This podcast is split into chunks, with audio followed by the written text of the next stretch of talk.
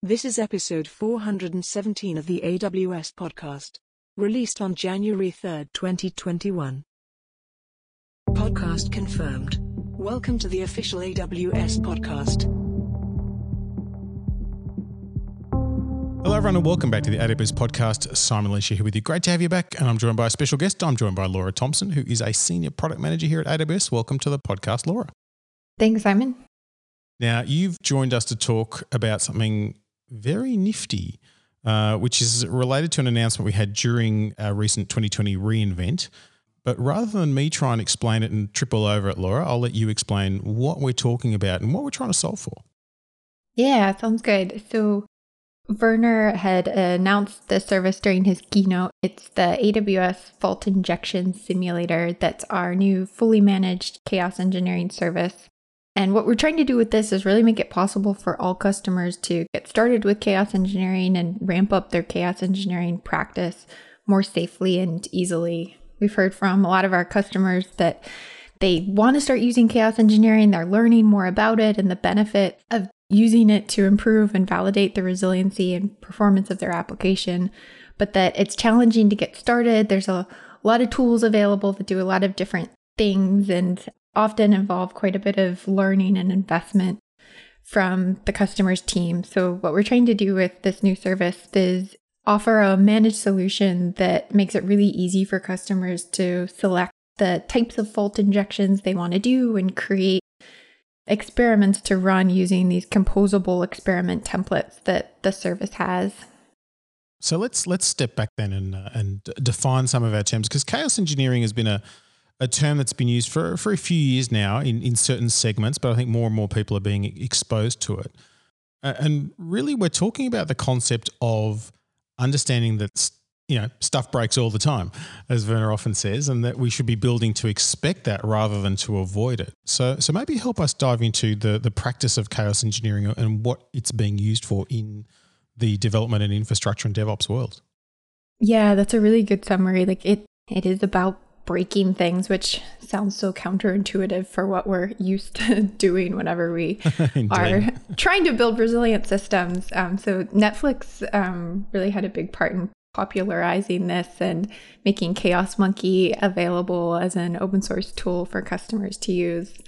How we think about chaos engineering is around the process of stressing an application. And I say stress instead of failure because, yes, some of it is about failure, but it's also about um, things like injecting latency or throttling API requests. And it's not necessarily tied to availability, but about stressing infrastructure, microservices, and making sure that they can handle that stress. So we think about it as a way to find those unknown unknowns that your regular testing isn't going to catch yeah, it's a, it's a, it's a real continuum too, because as you said, it's not just about you know service X that I'm calling failed.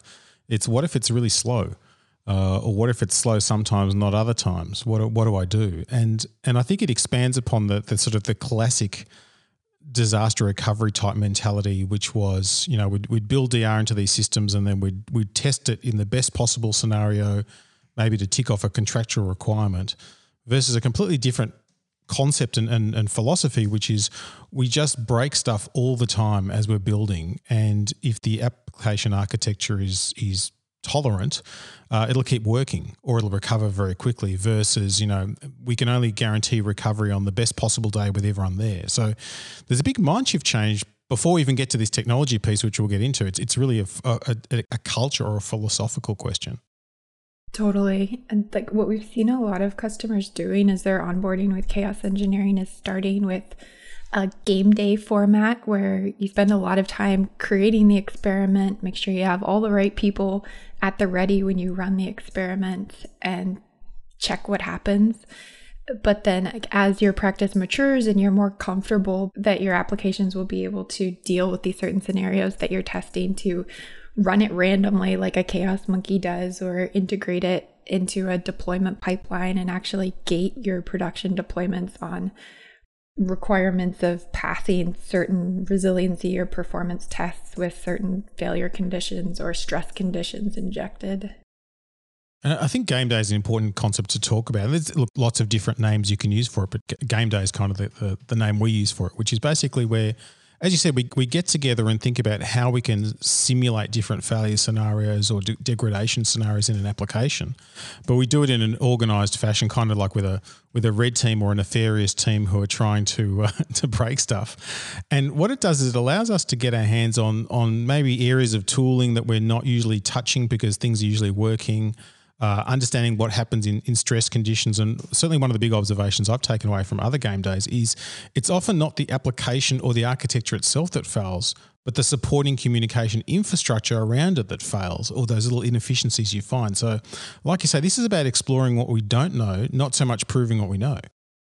Something interesting. We've I think we kind of started the project thinking about resiliency and making more resilient applications being the core of chaos engineering, but digging into it more, learning about those, we think of it as observability, but like that benefit of do I even have the right alarms and metrics set up? If I do, do they trigger at the right point? And then if they do, are is my paging duty set up properly? Are people ready to respond to certain conditions and being able to test that as well, which I think is something that every application can benefit from. It's not just your mission critical applications or uh, apps with really high resiliency requirements. It's really everything.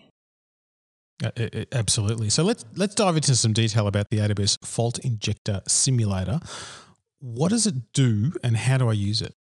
So with the with AWS Fizz, we're very focused on that the piece of chaos engineering that is actually running the experiment. So there's the the pre homework that is done and deciding what you want to test. What is your hypothesis? What conditions do you want to create? What is the timeline that you want to do to run that and making sure those metrics and that plan is set up? And then where Fizz comes in is actually setting up and executing that experiment. So with the service, uh, we have a set of pre built, we call them actions, they're fault injection actions that let customers reference, say, latency injection in an ENI, um, increased CPU utilization, APIs being throttled of, on a certain service. So those are things we think of as actions, and those can be referenced in an experiment. So customers no longer need to go figure out if there's a public API that can do this, or if they need to create a script to create a certain condition. It's a lot easier to reference with these pre-built action types.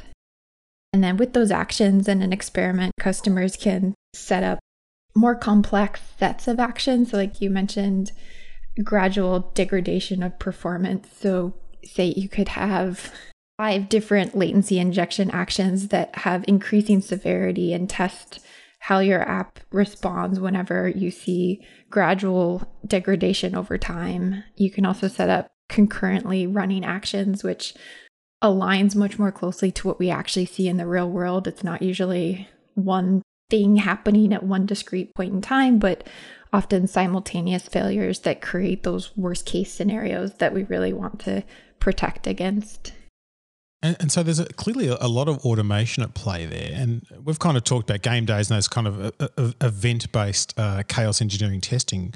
But can this be integrated into more of a sort of CI CD type pipeline so that you, are kind of always running these tests as just part of your, your test your integration suite? Yeah, so that that pipeline integration piece is very core to the use cases we're thinking about with this service. So there is the setup to run the game day style format, but we also have APIs that can be used to run these experiments programmatically and integrate in a pipeline. And so, I mean, on the face of it, I look at it and go, "This sounds great. Um, you know, we sh- we should be doing this." But I think it'd be interesting going to your, your various VPs and saying, hey, we want to use this chaos engineering thing. And they sort of reel back going, chaos, that doesn't sound good. In all seriousness, what are some of the risks of using chaos engineering? Like there, there, there may be some downsides. We should be aware of those too. Yeah, we have found that as well. That chaos is just a scary word, especially if you're not familiar with it as a common term.